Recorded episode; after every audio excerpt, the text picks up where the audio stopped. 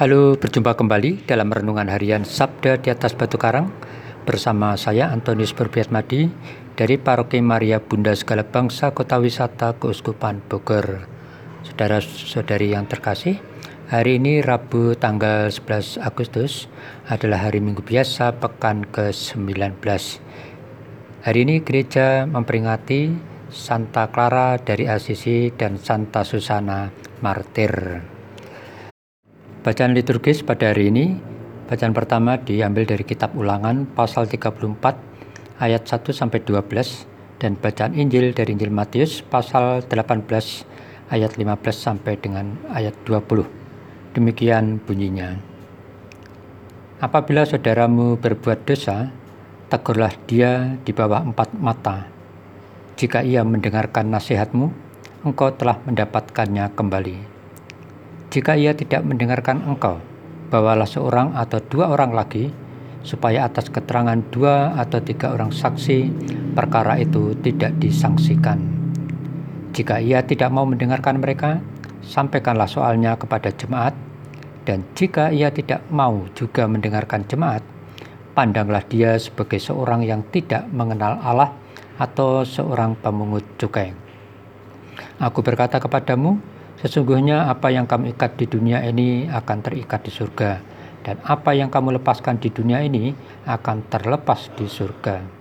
Dan lagi aku berkata kepadamu, jika dua orang daripadamu di dunia ini sepakat meminta apa pun juga, permintaan mereka itu akan dikabulkan oleh Bapakku yang di surga. Sebab di mana dua atau tiga orang berkumpul dalam namaku, di situ aku ada di tengah-tengah mereka. Demikianlah Injil Tuhan. Terpujilah Kristus. Saudara-saudari yang terkasih, kita akui bahwa untuk menasihati orang lain itu tidak mudah. Jika kita memberi nasihat, sering dinilai apakah memangnya hidup kita ini sungguh lebih baik dari dia yang kita nasihati.